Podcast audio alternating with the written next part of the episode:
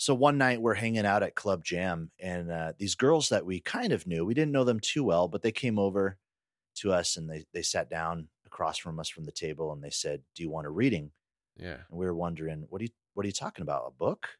Yeah, and then they pulled out these these cards though, like they're going to read Uh huh. read the cards to us, like tell tell us our fortune with the cards. Yeah. You know, that's the Baptists would call that witchcraft, and so so we we didn't feel so.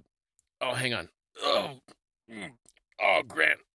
Oh, Dave, are you there? I don't feel so good, man. What ha- What's going on? Oh man, I, I think I think somebody put a curse on me. What? A curse? Oh, it's a curse. Oh, I was getting out of the banya the other night. I forgot to erase my footprints from the dirt, and I don't know. I think a witch came and stabbed my footprints. Maybe Maybe you got to go see a doctor. You sound sick. No, no, it's a witch. Oh, Grant, you gotta get a get get get a magpie. You need to kill a magpie, man. Ah, that's the only way.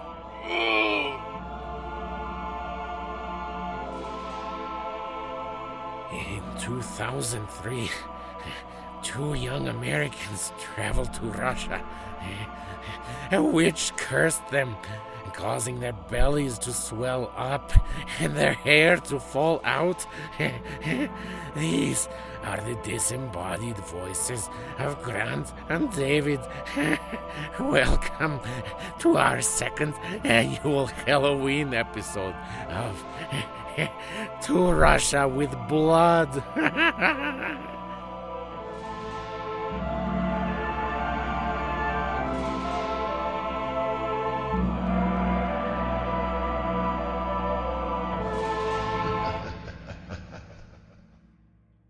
Well, everyone, I guess it's just me, Grant. Uh, Dave apparently had a curse put on him, and uh, I guess he's unavailable.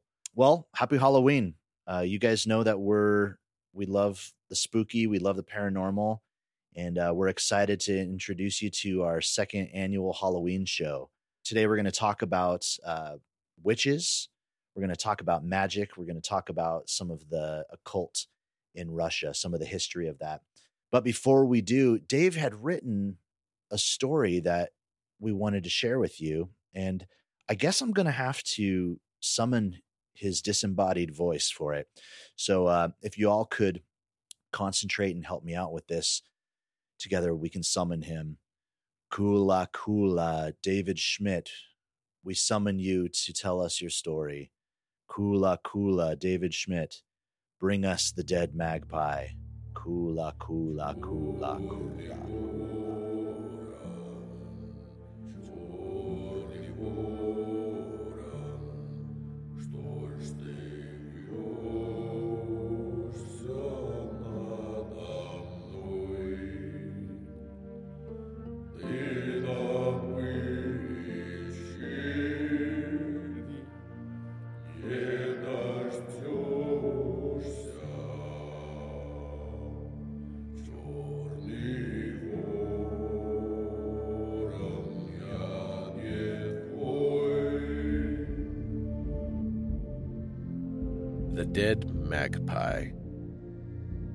волками жить, по волчьи выть.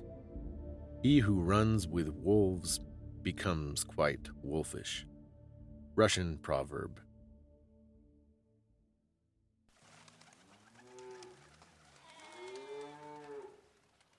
Andrei climbed the ladder to his hayloft one cold October day.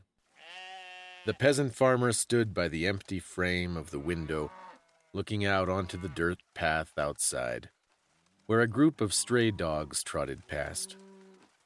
The sky was heavy with dark rain clouds. Andrei cast a nervous glance at the animals inside his barn. They looked vulnerable, unprotected.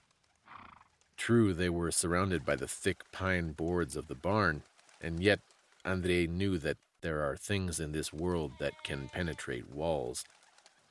We are surrounded by forces invisible, unimaginable, powers that can devastate a man's livestock, even if they were kept inside great walls of stone and brick, like the palaces of the Tsar himself. May the Lord guard and protect him. Andrei knew there was only one thing that would protect his livestock, his land, his family. He reached into the pocket of his coat and pulled out the live magpie. He had captured the bird in the forest earlier that day. Its head darted back and forth, its body twitched with fear. It gave a pitiful cry, seeming to sense what was coming. Andrei looked down and felt pity on the poor animal. But no, he had no other choice. This was the only way. Only by sacrificing the life of an innocent creature could he protect himself from the black magic that had afflicted his family for so long. He would spill its blood as an offering to the dark gods of the forest, the ancient Lieshi, Wadziani, and Nochnitsi hungry spirits that hid inside the gnarled trees, fighting darkness with darkness.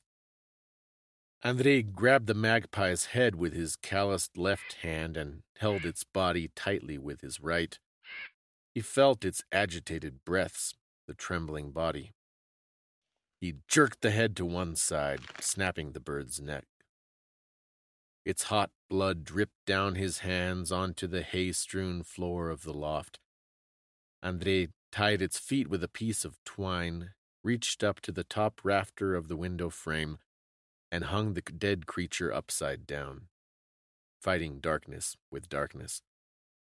He watched in silence as the last of the magpie's blood left its body. Behind the thin, viscous line of crimson, he saw a figure standing in the road. Andrei gasped. It was her the very woman who had forced him to resort to this dark sacrifice. It was the witch, Babraya. The woman stared up at Andrei with her green eyes deeply set amidst countless wrinkles. Babraya carried a basket on her arm covered with an old cloth. Andrei could imagine its contents enchanted herbs, dead animals, talismans, all the instruments of her dark craft. He shouted out at her. What are you staring at, you cursed witch? Babraya said nothing. Did she want himada? What do you want? At that moment, as Andrei stared into the eyes of the witch from his hayloft and she stared back up at him from the path below, he thought back on all that his family had suffered over the previous months all because of Babraya, the witch.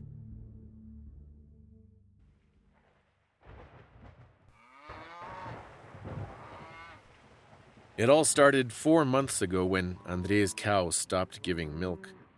Andrei and his wife Natasha suspected dark magic.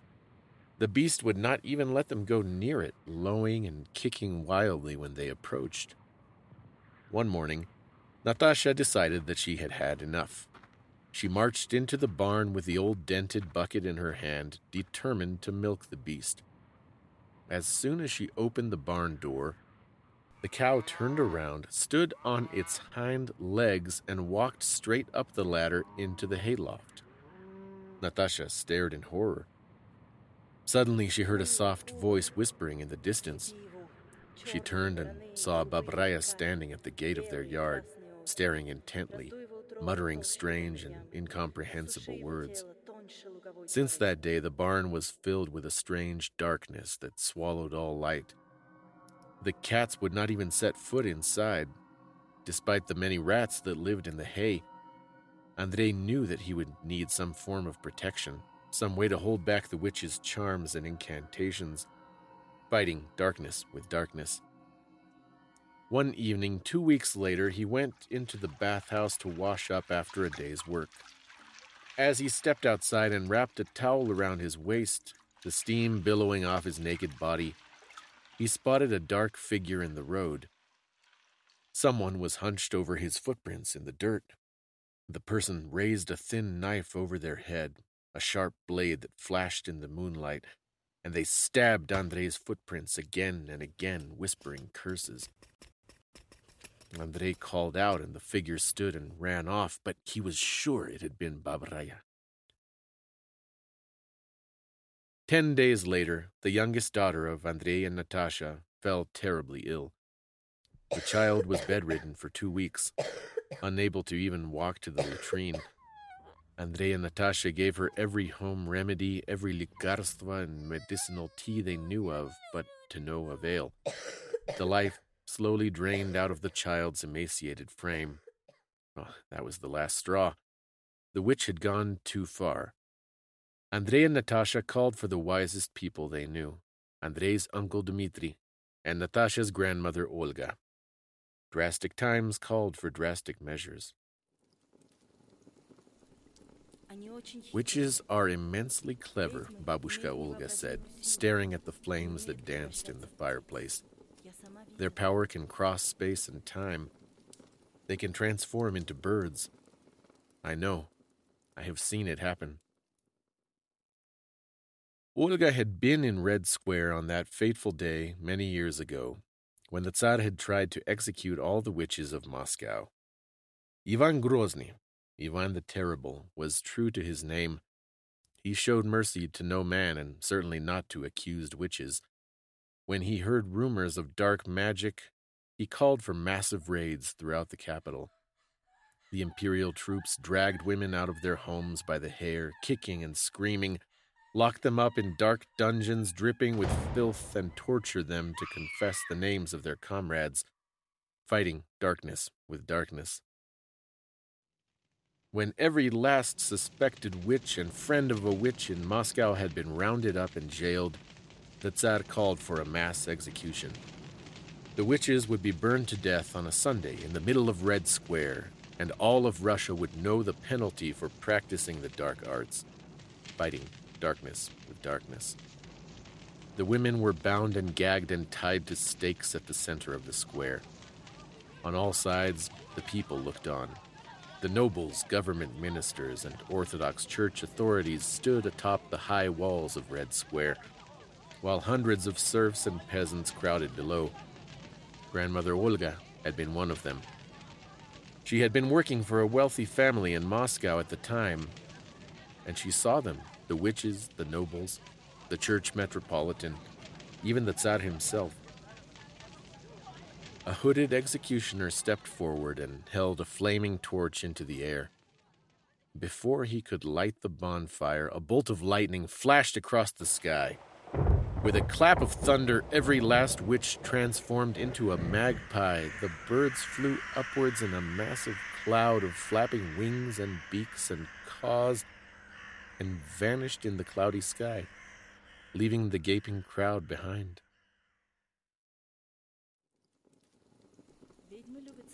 Witches feel a connection to magpies, grandmother Olga explained to Andrei and Natasha by the light of the fire. Those birds can walk between the worlds, night and day, life and death. When a witch takes the form of a magpie, her power has no bounds. A witch could soar high overhead, observe her victims, and fly down their chimneys. With a glance from her wicked eye, she could cause pain and sickness, cholera, blindness, even death. Babraya must have flown into your house one night. Olga nodded toward the room where the sick child lay sweating and panting. Witches always attack the weakest first children and beasts. After she has finished with the girl, she will come for the rest of you. Uncle Dmitri took a long draw from his pipe, stroked his gray beard, and cast a stern gaze at Andrei. You need to pay her back in kind. Give her a taste of her own medicine. Dmitri knew more secrets of magic and curses than anyone else in the village. He had worked on the mercantile fleet of the Tsar, sailing to distant and unknown lands. He told Andrei of a far off country known as Irlandia, where the natives had shared their secrets with him. To defend themselves from evil spirits, they would hollow out a gourd, carve a horrid face on it, and place a lit candle inside. The devils and imps would see a creature more wicked, more fearsome than themselves, and they would flee back into the night, fighting darkness with darkness. But, uncle, Andrei replied, we are not in Irlandia. But the principle is the same, Dmitri insisted. The only way to defeat witchcraft is with witchcraft. Beat Babraya at her own game. But how? Andrei asked. There were many options. He could curse Raya's name, saying it backwards during Holy Mass. He could throw a dagger into a whirlwind when it passed by, as witches commonly traveled on the wind. All the counter spells involved some act of violence. A sacrifice, grandmother Olga offered. That is the only sure defense. You must kill a magpie, the symbol of the witch's power. Spill its blood and hang it in your barn. You will need to fight darkness with darkness. And so it was that Andrei climbed the ladder to his hayloft on that dark October day, spilled the blood of the innocent magpie, and hung it in the window frame. He stood there, staring down at Babraya, and hatred filled his heart. A sly smile appeared on the witch's wrinkled face. He shouted, What are you laughing for, you cursed witch? A light drizzle began to fall. Raya smiled more widely. Andrei grabbed the claws of the dead magpie and held it high above his head. Do you know what this is? The witch threw back her head and laughed.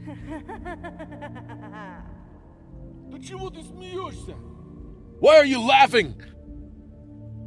Andrei trembled with rage. Had the protection failed? Would she curse him again? He half expected the witch to transform at that very moment, fly up into his loft, and attack him. Instead, she merely stood in the road and pointed a gnarled finger at him. You, Andrei, are one of us now. Andrei's blood ran cold. He now understood with terrible clarity why the witch laughed.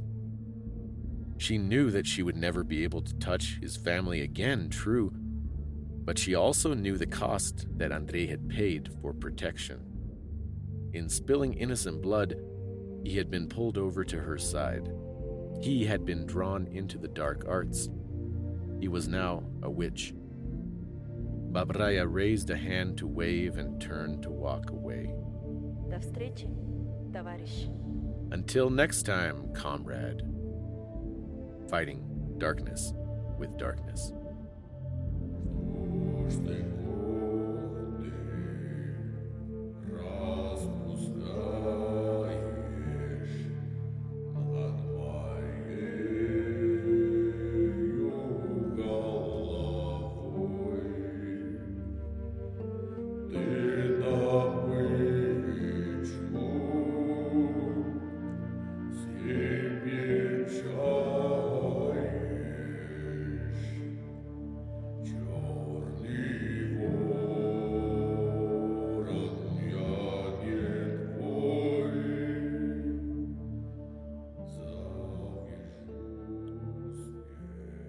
Back. Yeah, man, that uh, that dead magpie that cleared me right up. I feel I feel great. I feel like a million rubles right now.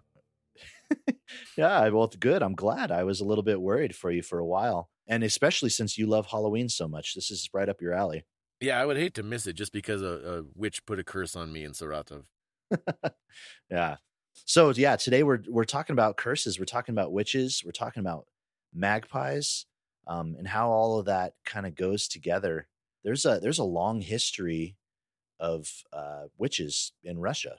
Yeah, and not just the the history of, of legends and folklore, oral lore, but but also actual written history, um, cases of people being prosecuted for witchcraft Wow. in Russia.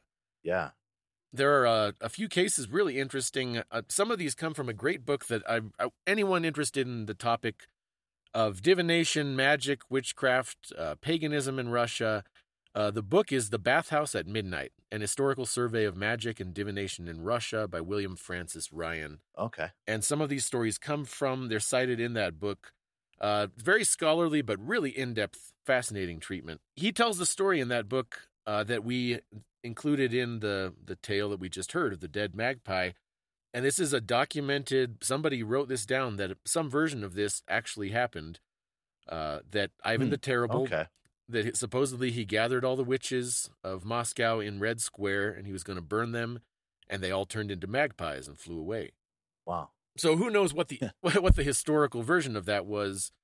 Um, I mean, I don't want to be too skeptical, but people turning into magpies, who knows? Who knows? But it it seems like there was there was some actual historical event like that of a, a mass witch burning, witch execution in Moscow. That happens ev- everywhere around the world, and we get the phrase witch hunts from that, where oftentimes women have been collected and accused of divination, accused of performing magic, and so that that's that's kind of a common thing. So it doesn't doesn't surprise me that Ivan the Terrible may have done something like that. Yeah, that's I mean, there's several examples of that, uh, and they go they go up into really recent history in Russia, uh, as late as the Hmm. the 1850s.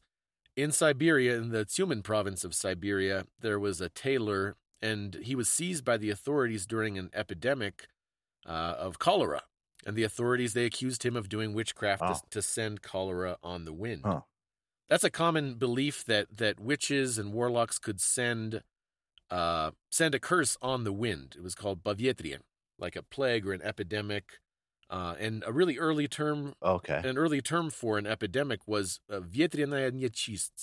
which is wind uncleanliness. And for uh, up until really recently, that was a term for evil spirits, but also a word used for for skin diseases and venereal diseases too. before science came in to understand uh, microbiology and things like that, viruses, all of that, you know, people get sick and it doesn't seem like anything was wrong. You know, witchcraft is the most logical idea at that point. Yeah, and sometimes it's it's an in an involuntarily correct description of of these diseases that they can be airborne, Yeah. and uh, so in in a sense they do come on the wind. Yeah.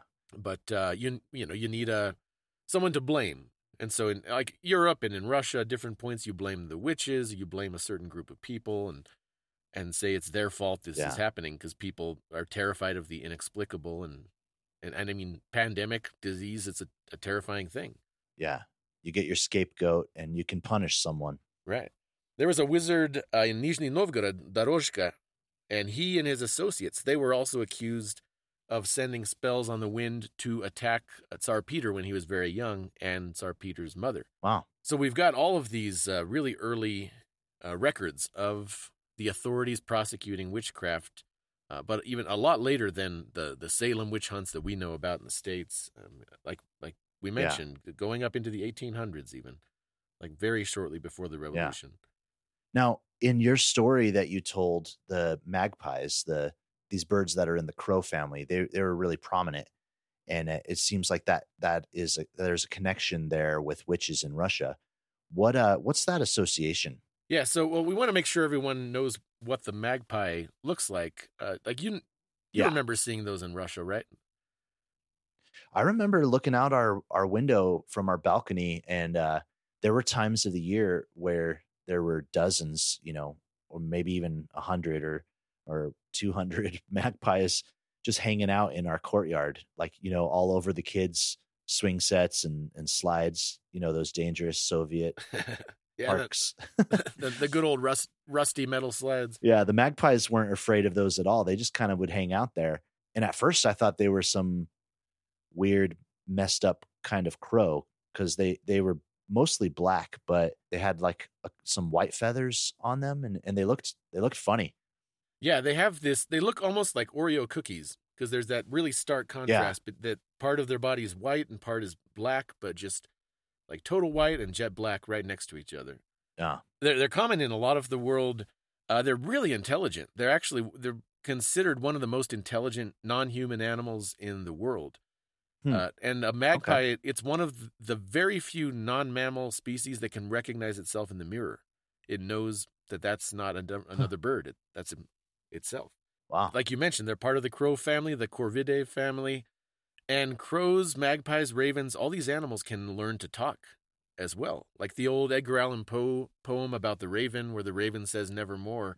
Nevermore. Yeah, I was I was always confused by why the narrator isn't more freaked out that the raven is talking And later on, I learned, oh no, ravens can actually learn to talk, just like parrots and, and other birds. That's something they do. Yeah, I I feel like I've heard magpies do other bird calls and everything too. They're they're kind of like mimicking birds. Yeah, very, very smart animals. And I think that's part of why they- they're associated with witchcraft and the supernatural is there's there's this natural fear. Any animal that's not human and is that smart, people kind of kind of get freaked out about. Yeah. So in Russia, the the magpie in Russian it's soroka is the name of it, and uh, they're associated with witches in Russian folklore. Before we go into why that might be, let's talk a little bit about that word soroka, and we'll do our Russian language lesson of the day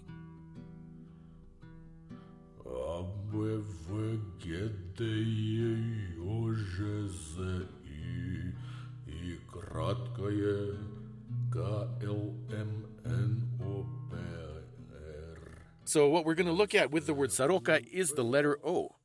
Now, as, as anyone who's studied a little bit of Russian knows, that Russian, for the most part, it's very phonetic. It's not like English where you have all these weird spellings and you can never quite Yeah. predict a new word. You're not sure how it'll be spelled. that was a good thing for us learning the language and me specifically when i was able to memorize the alphabet i could read things and i could say them in a way that people understood.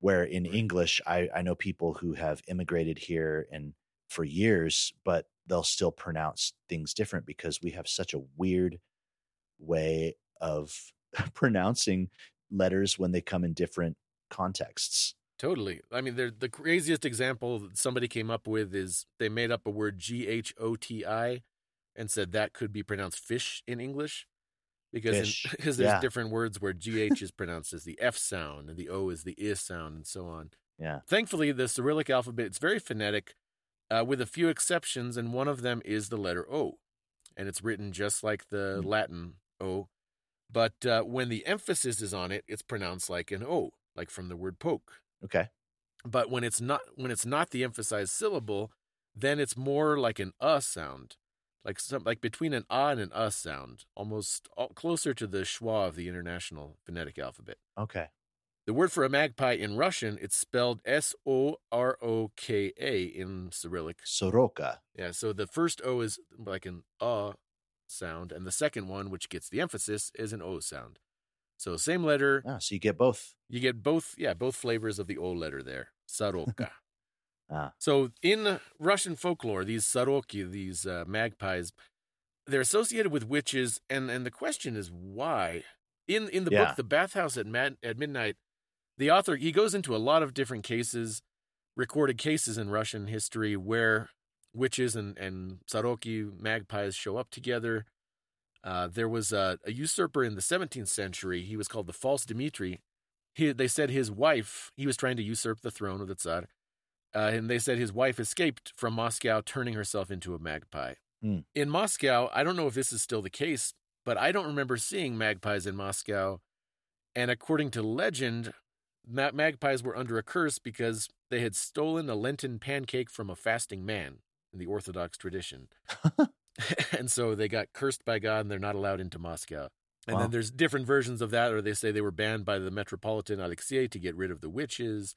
One of the the significant traditions in that book that he mentions is that magpies would be dead magpies would be hung on the barns of peasants to frighten away witches. oh man that would frighten me away yeah, don't don't go near there. So why magpies? You know, we think in in the West when we think of witches, we think of black cats. So Right. there's some kind of similarity. Tell me why why is it magpies being the association in Russia? Well, I th- yeah, I think it's uh, the the cat association is uh, a really fair one to make because people have a lot of cultures have associated cats with the supernatural because they can walk in the day and the night, and so they're seen as these Yeah. these connecting points between the different worlds of the living and the dead, and the light and the dark. Ah, I mean, the magpie, in addition to being really intelligent, just the look of its body, it combines light and dark. It's got the white and black right next to each other, those contrasting colors. yeah. Okay. And I, I think that's really significant. In my story, I did a little editorializing with the meaning of that tradition. I focused, I'd kind of vamped up the, the sacrifice of the innocent animal and vamped up the evil element to focus my story on this idea of fighting darkness with darkness. Uh, but I think the Mm. I think the original symbolism of magpies in, in Russian paganism it's a lot closer. It's not so much a symbol of evil or of sacrificing an innocent animal. It's a symbol of dualism, which we see in a lot of different pagan uh, traditions. Okay. So it's uh, it's not so much worshiping evil in the way that witchcraft gets depicted in later records from Russia and Europe, uh, but in the the original pagan traditions, dualism is a big thing, and bringing dualities together, opposites coming together, that was a sacred Yeah. thing. Male and female, night and day, living and dead. A lot of pagan gods are hermaphroditic; they have male and female anatomy combined. Uh huh. And uh, so sacred people like shamans, and still in the, the traditions of Siberia today, there are shamans who can walk in the land of the waking and the land of the of the dreamland, the other the other universe. And so these Oh yeah. these sacred animals or and people like shamans, they are people and animals that can cross back and forth between night and day, the material and spirit world. And uh, the, the shamans of Siberia have traditions of they will go into their dream world and find what is afflicting their patients. So I think I think that's the Hmm. original meaning of the magpies and witches being associated is that in the original pre-Christian days, the folk healers and the shamans who later got called evil and they were called witches by the church authorities. Yeah. You know, and that this always happens. A new religion comes into a place and the old religion is demonized. The gods of the old religion turn into the devils of the new one. But in the in those old faiths, I think it was a, a tradition of people and animals like magpies that could cross back and forth between the dimensions. Wow. You know, uh, you've mentioned a few things that remind me of uh, one of my favorite pop culture references from Russia. Uh, do you remember the movie Night Watch that we watched out there? Oh yeah, yeah. And you and I, we've read a few of those books. I, I read them, and some of them I read in Eng- in Russian and some in English. Yeah, I loved it. I have a tattoo of an owl because there's a character in there who's associated with an owl, and that's my my Night Watch tattoo. Yeah, but you you mentioned a few things that that um is really it's it's kind of it's really cool and I, I don't don't think I really made the full connection in this in this series it's it's about witches and magic um sorcerers shapeshifters and the duality that you talked about earlier there's that that's the entire theme of the series there's six books in it and the idea is that in Russia there is uh, these two forces that police each other and they help society continue on. Uh, the main character is a part of the Night Watch, and the idea is that the Night Watch look over the night and they patrol during the night and they watch out for the Day Watch, and the Day Watch patrol during the day and they make sure that they don't cross boundaries from you know either of the sides. So the duality is a big part. They also go into um, different dimensions. You talked about uh, the green green world. Another thing that that gave me a connection to this is the idea of the magpies and the crows. There's a few scenes in these books where crows are a um, a huge part of that, and and I say crows because that was what it was written in English, but I wonder if the the translation was was magpies, um, and it just got translated to crows. But there's a huge a huge uh, event that happens where all these crows start flying together in like a big tornado type funnel and they call it the vortex and it had magic going on within it and stuff So in English, is that how is that how they refer to that that big uh, whirlwind? Is it vortex? Is the word they used in? yeah they call it a vortex and you know at first i was like what do they what do they mean what are they talking about but when you see it in the movie it kind of shows shows these crows kind of flying in a it, it look it looks like a tornado made out of crows Which is a really cool way to depict it, uh, because the the actual the Russian word in the original book is varonka, which translates as a, a whirlwind or a vortex or funnel, uh, tornado. yeah Uh, but the word varonka is very similar to the word voron, which is the word for a crow or a raven. okay I, I don't know the etymology there, but it's I wouldn't be surprised if there was some ancient connection there between this word for a, a swirling vortex of air and the voran, which is a relative of the magpie, which is associated with supernatural forces. that makes sense to me We even see that in in English when when you see a little tiny whirlwind. You know what? What's a phrase that you hear people call it if they don't want to say a, a tiny whirlwind? The dust devil. Yeah, yeah, I think that's an, a folk memory of of associating those uh, those little whirlwinds with something supernatural coming coming down the road. Yeah. I love I love that Night Watch series, uh, and I I love how much they go into the the moral ambiguity of these two forces that are really two Yeah. sides of the same coin. The they call them Yeah. the ini, the the others. I think would be what they call them in English. All the supernatural beings, and there's the light ones and the dark ones. And as a Western viewer, if you watch the movie or read the book, uh, as a Westerner, you you expect okay, the light ones they're going to be the good guys, and they are the the protagonists of the story. We see it from their point of view, but it's really morally ambiguous. Yeah. You remember the at the end of the first part of the first book, which is the end of the first movie, too. Spoiler alert, people. The there's that kid who gets drawn over to the dark side, and he has a cool little speech at the end. and the they actually emphasize it in the movie a little more, Yeah. where he tells uh, Anton Gorodetsky, I think is the main guy, Anton Gorodetsky, On son. Yeah. And yeah, he tells he tells Anton, you know what, I'm going with them because you guys do the same stuff. You kill people, they kill people. You use violence, they do too. So what makes you the good guys just because you're the light side and they're the dark side? Yeah. We see that a lot in in these ancient Russian legends too. Uh, characters that later on turn into just pure evil characters. In the original older stories, they were really more ambiguous. And uh, Baba Yeah. Yaga, I think, is the best example. In the the more modern folk tales, she's a she's a witch and she's just evil. She lives in a house that walks on chicken legs out in the forest and she eats children. and she's just Yeah. just straight up evil witch. But in the earlier stories, she was more ambiguous, and she could actually help you out and bring you f- wealth and fortune too. And uh, some of the characters and stories, she she helps them out and brings them good luck. And so she's a lot Hmm. more like a, a just that brute force of nature. She was a lot of scholars think that she used to be a, an ancient goddess of the forest or the night or the moon.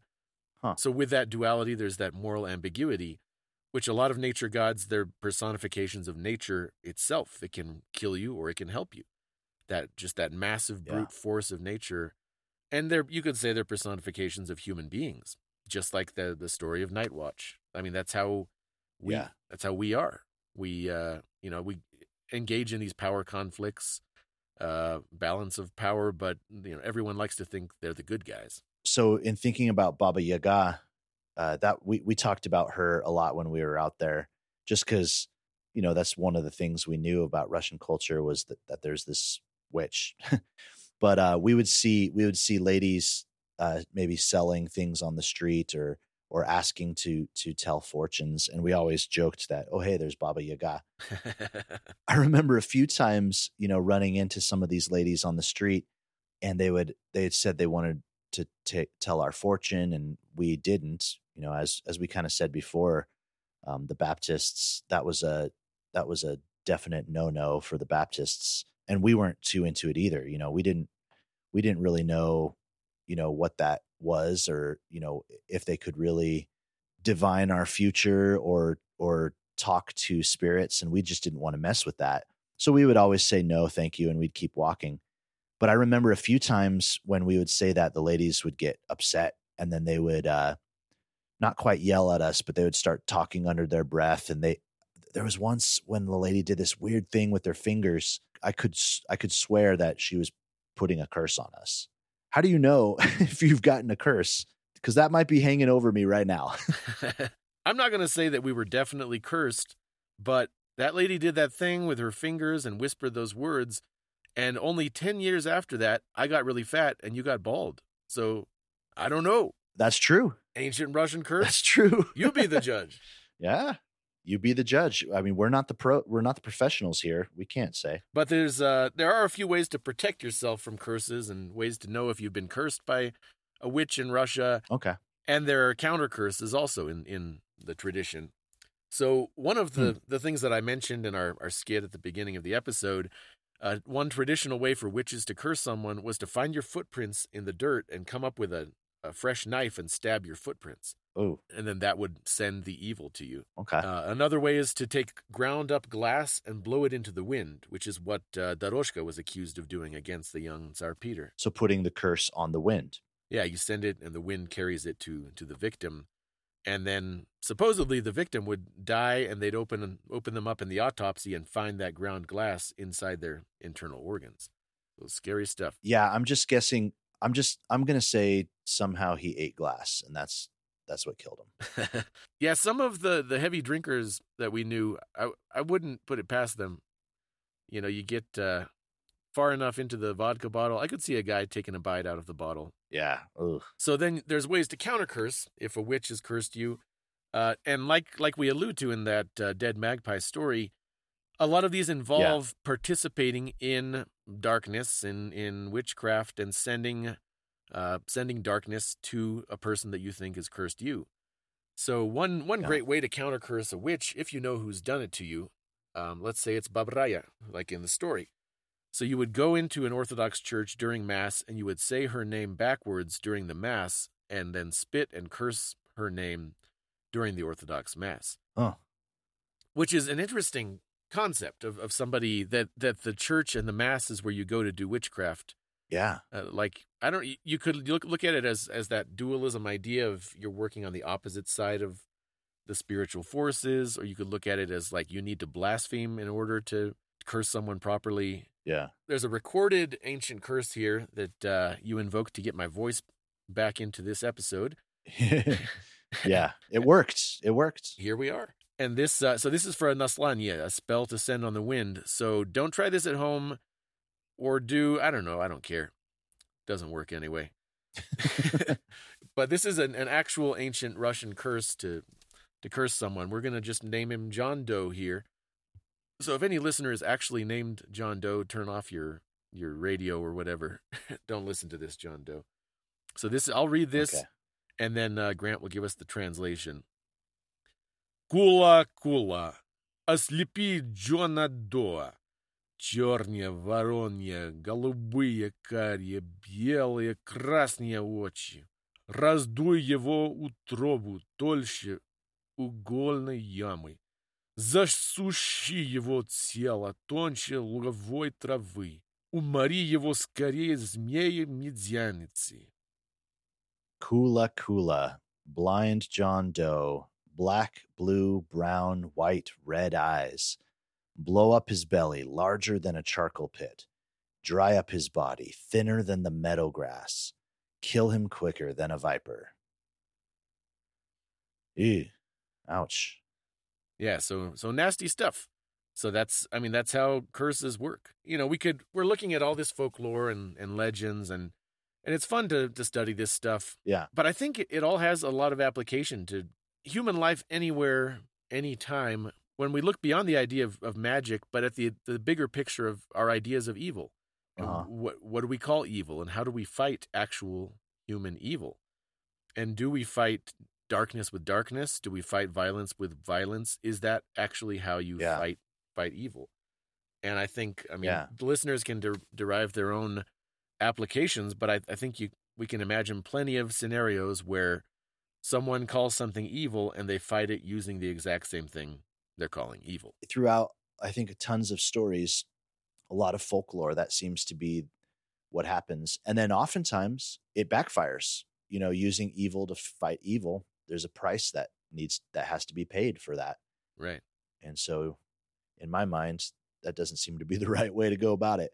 Yeah. So even if you think somebody has actually cursed you, I don't know, maybe think twice before you use that kula kula curse against them. Maybe think of a better way. You know, we talked a little bit about some of the history, uh, Ivan the Terrible, some different things going on in the past. We were there in the turn of the century. And uh, so the lady who was cursing us, that was modern times. What's um what is witchcraft, what is paganism like in modern Russia? Uh, like we mentioned at the beginning, divination, uh, it's still really common in Russia. Uh, there were those girls that we met at Club Jam who were reading cards. Uh-huh. A really popular place to do divination is in the bathhouse, in the banya, at midnight, and that's that's where the the name of that book we've been reading from uh, comes from. Well, you've mentioned before the Banya has traditionally been seen as like a thin place or a, or a connecting place to the to other worlds or to the the other side. Right. So that would make sense that people would be able to communicate with spirits or or get insights when they're in the banya. Yeah, and there's even that figure of the like a gnome that it lives in the banya, the the banik, and that gnome can Yeah. can take on the form of humans and and trick them. So that divination practices they still happen. Uh, one tradition that some parts of Russia it's still alive is Sviatki. Do you remember Abram-. Abramov telling us about Sviatki, almost like a Russian Halloween? Do you remember when he he mentioned that? Uh you know what? I I don't really remember that. Um that was around the time when I left Russia. So I don't think I experienced it myself, but I, I remember since you're you're you always love Halloween, you've loved Halloween and all that since then. I'm I'm pretty sure I heard you talking about that. What is that? Yeah, so it comes from the word uh, sviatoy, which is holy, but sviatki is is actually the opposite. It's a traditional festival, very similar to the old roots of, of Halloween and of the Day of the Dead, the Dia de Muertos here in, in Mexico. Huh. And uh, it's between January 7th, which is the Orthodox Christmas Eve, and January 19th, which is the Epiphany Okay. and that's when Christ is baptized. And uh, so, ac- according to tradition, that's the period without the cross.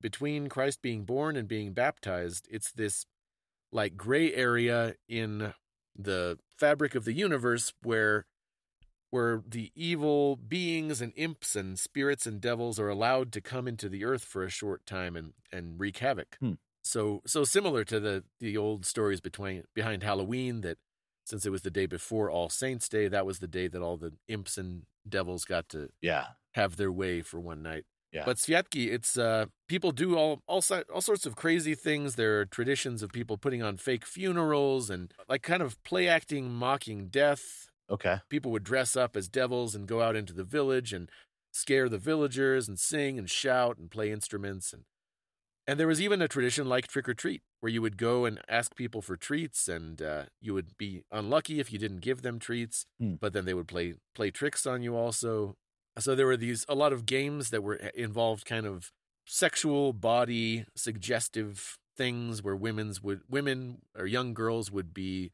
be a, a horse that was for sale and the men would inspect them and check out the horse's rump and things like that Hmm. and uh, and there was a tradition of, of fortune telling during Sviatki too this kind of moral morally ambiguous time when the regular rules don't apply for a few days and you don't work and you Okay. just you go out and you play tricks and you have fun and you, you do all the things that you're not allowed to do during the rest of the year. Mm. Tons of cultures have these traditions. There's the carnival, the Mardi Gras right before Lent in a lot of traditions. Yeah. So Sviatki, it's it's still very common in a lot of parts of Russia. Okay. Most people are are they consider themselves Orthodox Christians. They do it just for fun.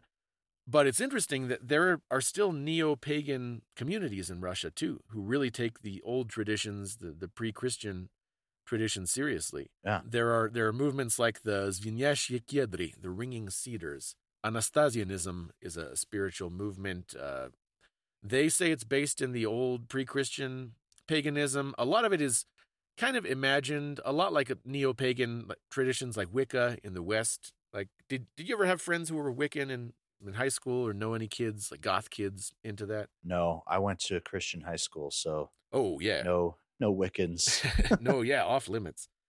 Yeah, I had a I had a few friends who Yeah. were who were Wiccan and painted their nails black, and and they would do Okay. different rituals. Later on, I did research and learned a lot of those rituals are kind of kind of made up, trying to reconstruct how people imagine the old ways would have been. Because there there are not a lot of written Yeah. written records, and a lot of those old European pagan traditions were lost. But there are still a lot of Russian modern Russians who are trying to rescue that or trying to, to resurrect the old pagan traditions. And like pagan traditions anywhere these it's not what we would think of as witchcraft or satanism or dark evil stuff. Yeah. it's nature gods personifications of the forces of nature and worshiping the, the duality the black and white coming together two sides of one thing coming together. And and so it's a very complex theology and spirituality that a lot of people take very seriously today and there we found some really interesting articles from uh, from Newsweek, from Russia Beyond, uh, that talk about the these living traditions of Slavic paganism in Russia today. So what about like some of the the darker stuff? You know, these this the lady cursing me in the in the subway station. I mean, are are are these are these people worshiping the devil? Are they what what's what's up with that? Uh, the short answer is I don't know if anyone actually worships the devil in Russia. I can't say that that nobody does because you, you can't prove a negative anyway. Uh, but from everything I've seen, there are, are stories about Yeah. devil worship and about Satanism in Russia.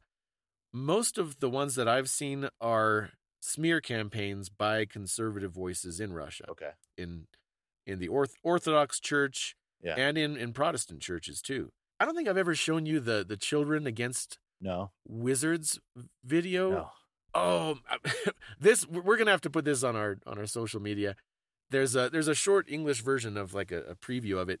It was it's a feature feature length animated film, just terrible quality, computer animated, but terrible. Like a per, half of a person's body stays in the chair when he gets up, and just awful digital animation. They got a, a government grant to make it, and the Orthodox Church authorities sponsored this. It's a film Ah. that's really a ripoff of Harry Potter, but in this film, Harry Potter is is evil. There's a school of witchcraft. It's in Scotland somewhere, and it's evil, and it's got devils in it. And uh, so the main, the villain of the movie is like a Harry Potter character, but he's evil. He's Russian, but he's not loyal to the Kremlin. He's loyal to the West, and he practices witchcraft, and he supports NATO, and he loves Yeah. Western music and film. So, so just Yeah. everything evil, put to everything bad on Earth. It's. Uh, I found an a, an article about it in English that we'll have to post. Re- I watched most of the movie, and it's it's like the it's like the Room with Tommy Wiseau. Okay. It really is so bad. It's it's good. The perception of evil is anything foreign, anything Western, uh, yeah, anything that we can describe as the other. That's that's what's devilish in that film. When we were there, didn't Oksana give you give you a pamphlet or a book like a tract? I remember being a kid and getting like you know tracts about Halloween and you know staying away from D and D, Dungeons and Dragons or whatever. But she get, didn't she give you something like that in Russia? Yeah, well, at our, you remember how we would always sing a, a Yeah. Western song during our, our youth group that we had at the Baptist church, and then we would. Uh, it was really a cool thing. We'd we'd analyze the lyrics, we'd translate them, and then talk about what is this song talking about, and find some kind of application to talk about something philosophical. After one of our youth group sessions, Oksana said, "Hey, I've got something that I really think you should see Yeah. with all the all the rock music that you're playing in church." It was a booklet all about all the hid- hidden satanic messages in Western rock music. I mean, you remember all these different uh, different urban legends that we would hear about backwards Yeah, backwards voices and and there, there's hidden messages where if you play it backwards, it sounds like "Hail Satan" or something. yeah. Or Alice Cooper's biting off the heads of bats and rats in in worship to Satan and stuff. right. Or Yeah. or even that Beatles songs had hidden satanic messages in them. And yeah yeah not even not even the scary guys like alice cooper or marilyn manson you know the beatles with their backwards messages or Yeah, Blackbird singing in the dead of night. That's the devil, man. Yeah, they, so that book it was a Russian version of all those urban legends put together of oh, okay of why rock music's evil. It it had the it had the Hotel California in there too. oh And that's oh. a that's a popular one for those those urban legends. People say that it's a, a metaphor for like Satan's realm or hell, and you Yeah. can you can never leave, and you're always going to be trapped there.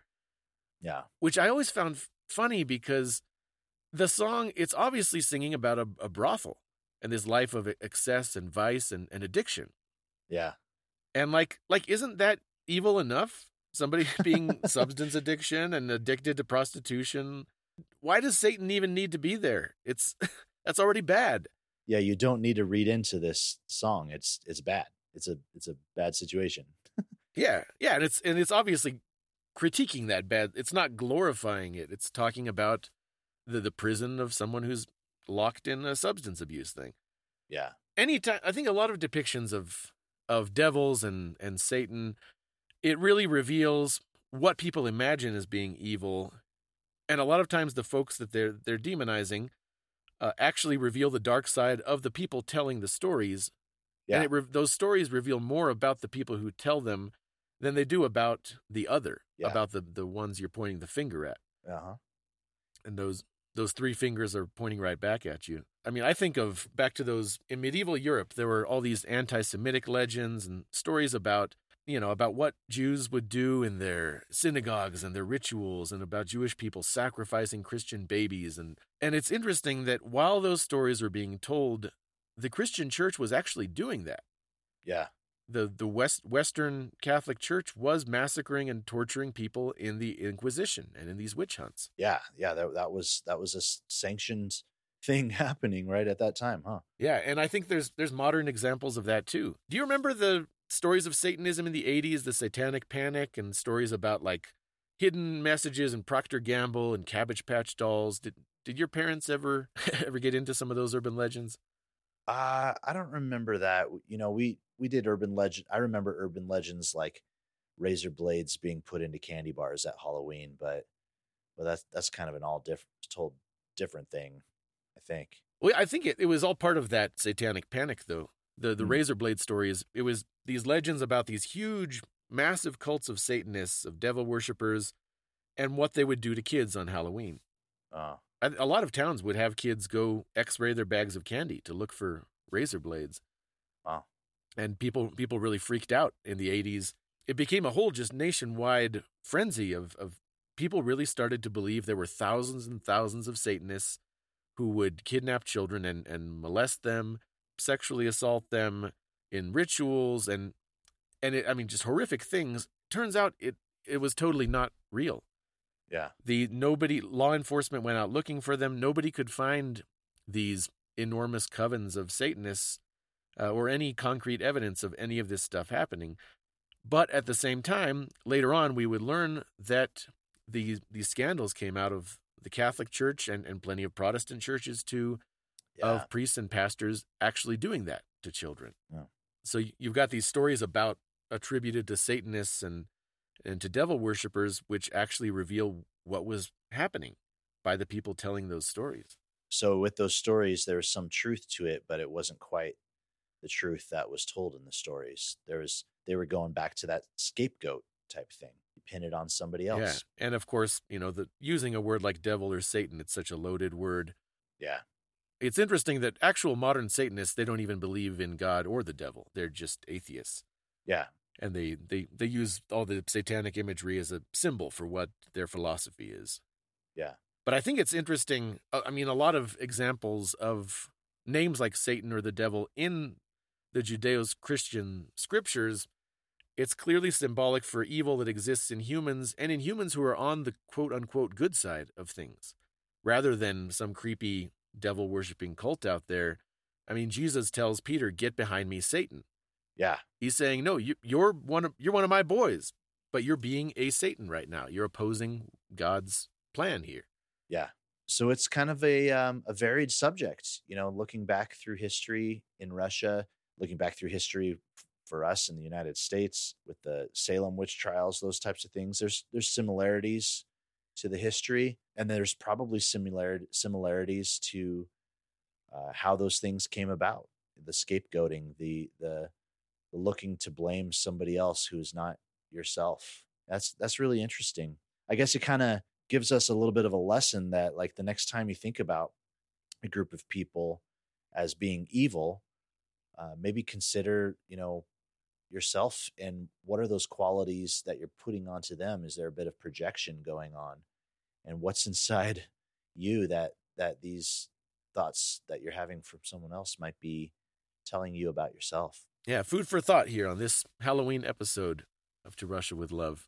yeah Please con- continue to interact with us. We want to hear from you too, uh, from stories, any stories you have involving creepy things in Russia or in whatever country you live in. Yeah. Unexplainable things. If you have stories about divination or witchcraft, if you ever run into this in in Russia, we'd love to hear from you. And if you want to go a little bit lighter, I highly suggest checking out the Night Watch series.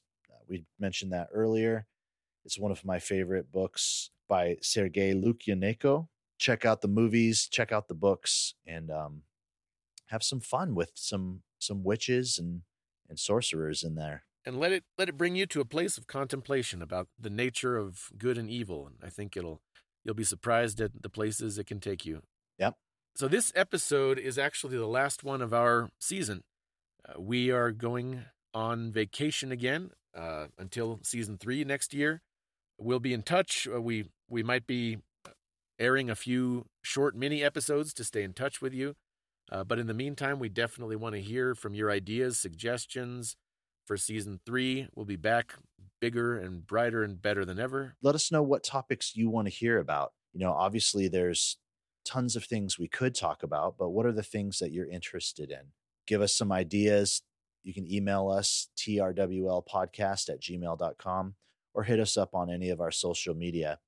We're glad that you've been with us, and um, we'll see you on the other side. Всего доброго. Today's episode of To Russia with Love was brought to you by Doroshka brand magpies. When you need a curse put on the Tsar and you need it done today, there is nothing better than Doroshka's magpies. Available live and pre sacrificed. Kula, kula, kula.